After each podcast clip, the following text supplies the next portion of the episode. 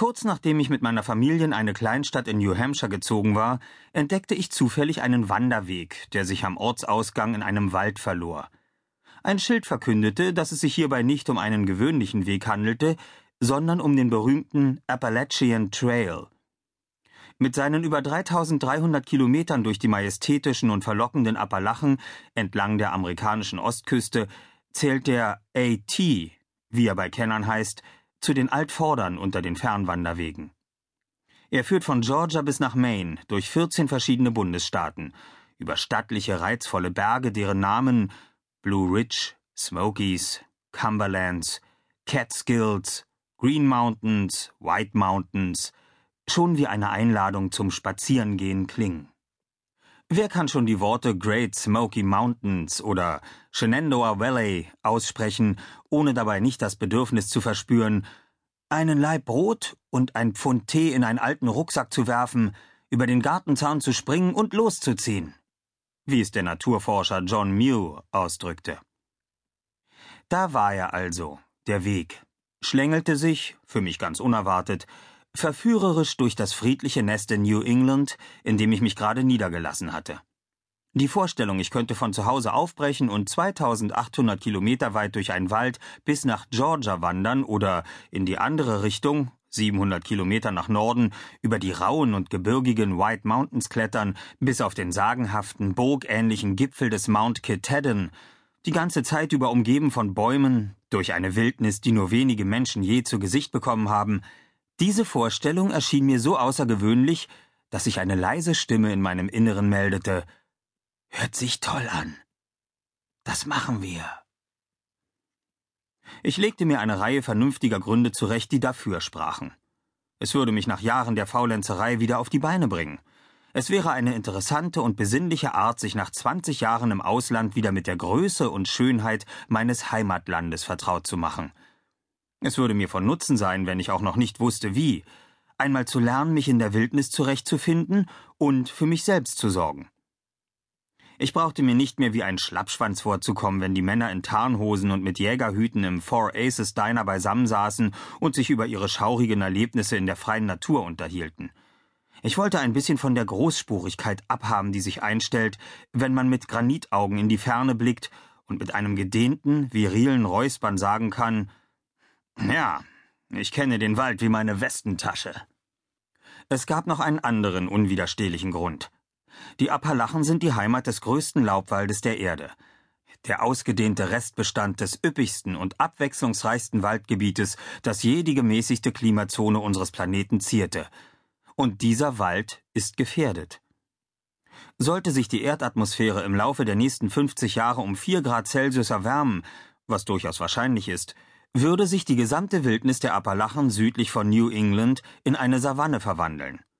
Das Baumsterben hat bereits erschreckende Ausmaße angenommen. Ulmen und Kastanien sind dort längst verschwunden. Der stattliche Schierling und der blütenreiche Hartriegel sind im Verschwinden begriffen. Rottanne, Frasertanne, Eberesche und Zuckerahorn sind als nächste dran. Wenn es jemals an der Zeit war, diese einzigartige Wildnis zu erleben, dann jetzt. Ich fasste also den Entschluss, es zu machen.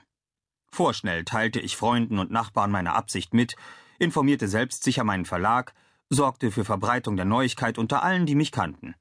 Sodann kaufte ich mir ein paar Bücher und redete mit Leuten, die den Trail ganz oder abschnittweise gegangen waren, und allmählich wurde mir klar, dass dieses Unternehmen alles, aber wirklich alles übertreffen würde, was ich jemals angepackt hatte. Fast jeder, mit dem ich mich darüber unterhielt, hatte eine Geschichte über irgendeinen arglosen Bekannten parat, der sich mit großen Hoffnungen und neuen Wanderschuhen auf den Weg gemacht hatte und zwei Tage später mit einem Rotluchs als Halskrause oder einem Hemdsärmel, aus dem nur noch ein bluttriefender Stumpf ragte, zurückgetorkelt kam und heiser flüsterte Bär, bevor er in tiefe Bewusstlosigkeit versank. Die Wälder waren voller Gefahren. Klapperschlangen und Mokassinschlangen, Rotluchse, Bären, Kojoten, Wölfe und Wildschweine, gemütskranke Hinterwäldler, durch den großzügigen Konsum von Maisschnaps und sündigen Sexualpraktiken über Generationen aus der Bahn geworfen, tollwütige Stinktiere, Waschbären und sogar Eichhörnchen, unbarmherzige rote Ameisen und wütende Kriebelmücken, gemeiner Giftsumak, kletternder Giftsumak, giftige Färbereiche und giftige Salamander, versprengte Elche, die von einem parasitären tödlichen Wurm befallen sind, der sich in ihrem Gehirn einnistet und sie dazu anstiftet, harmlose Wanderer über entlegene, sonnenbeschienene Wiesen zu jagen und sie in Gletscherseen zu treiben. Unvorstellbare Dinge konnten einem da draußen widerfahren. Ich habe von einem Mann gehört, der nächtens zum Pinkeln aus seinem Zelt trat und von einer kurzsichtigen Eule am Kopf gestreift wurde. Sein Skalp sah er zuletzt von den Krallen des Vogels herabbaumeln, hübsch anzuschauen vor der Silhouette des Vollmonds. Und von einer jungen Frau, die von einem Kitzeln am Bauch aufwachte, in ihren Schlafsack blickte und eine Mokassinschlange entdeckte, die es sich in der Wärme zwischen ihren Beinen gemütlich gemacht hatte. Ich habe vier verschiedene Versionen, stets mit einem unterdrückten Lachen vorgetragen, von ein und derselben Geschichte über das Zusammentreffen von Wanderern und Bären gehört, die sich für einen kurzen, aufreibenden Moment ein Zelt miteinander teilten. Geschichten von Leuten, die auf einem Gebirgskamm von einem plötzlichen Sturm überrascht und von mannsdicken Blitzstrahlen getroffen, sich in Dampf auflösten, es blieb nur noch ein Brandfleck von ihm übrig. Geschichten von Zelten, die von stürzenden Bäumen zerschmettert, von strömendem Regen wie auf Kugellagern ganze Abhänge hinuntergerollt, gleitschirmartig in ferne Täler getragen oder von der Wasserwand einer Sturzflut weggespült wurden. Von unzähligen Wanderern, deren letzter Gedanke im Angesicht der erzitternden Erde war Was um Himmels willen.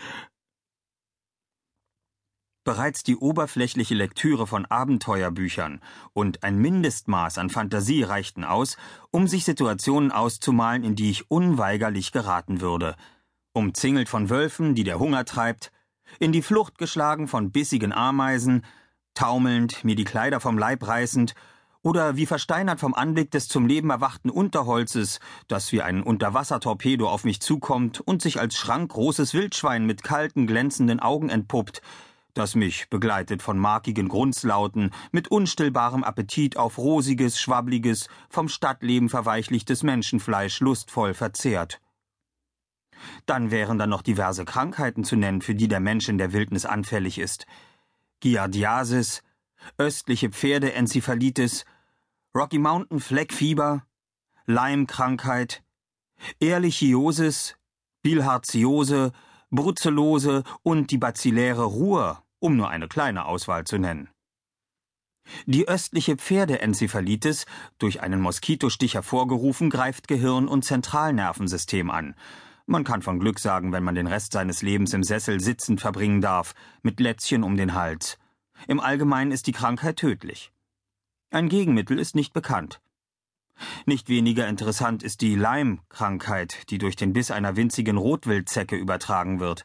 Unentdeckt kann das Virus jahrelang im menschlichen Körper schlummern, bis es sich in einem wahren Inferno Bahn bricht. Diese Krankheit ist etwas für Leute, die es wirklich wissen wollen.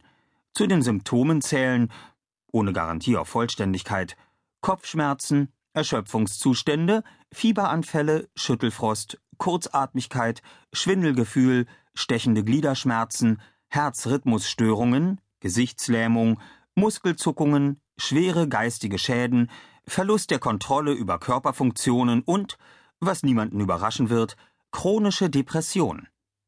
Hinzu kommt die kaum bekannte Familie der Organismen, die man als Hunter-Viren bezeichnet. Sie tummeln sich mit Vorliebe in den Mikroschwaden, die sich über Mäuse und Rattenkot bilden und werden in die menschlichen Luftwege eingesogen, wenn der Betreffende versehentlich eine der Atemöffnungen in die Nähe hält, indem er sich beispielsweise auf einen Schlafpodest bettet, unter dem kürzlich ein paar Mäuse herumgetollt sind. 1993 kamen durch eine einzige Hunter-Virus-Epidemie im Südwesten der Vereinigten Staaten 32 Menschen ums Leben und im Jahr darauf forderte die Krankheit ihr erstes Opfer auf dem AT. Ein Wanderer hatte sie sich in einer nagetierbefallenen Schutzhütte zugezogen, wobei gesagt werden muss, dass alle Schutzhütten auf dem Appalachian Trail von Nagetieren befallen sind.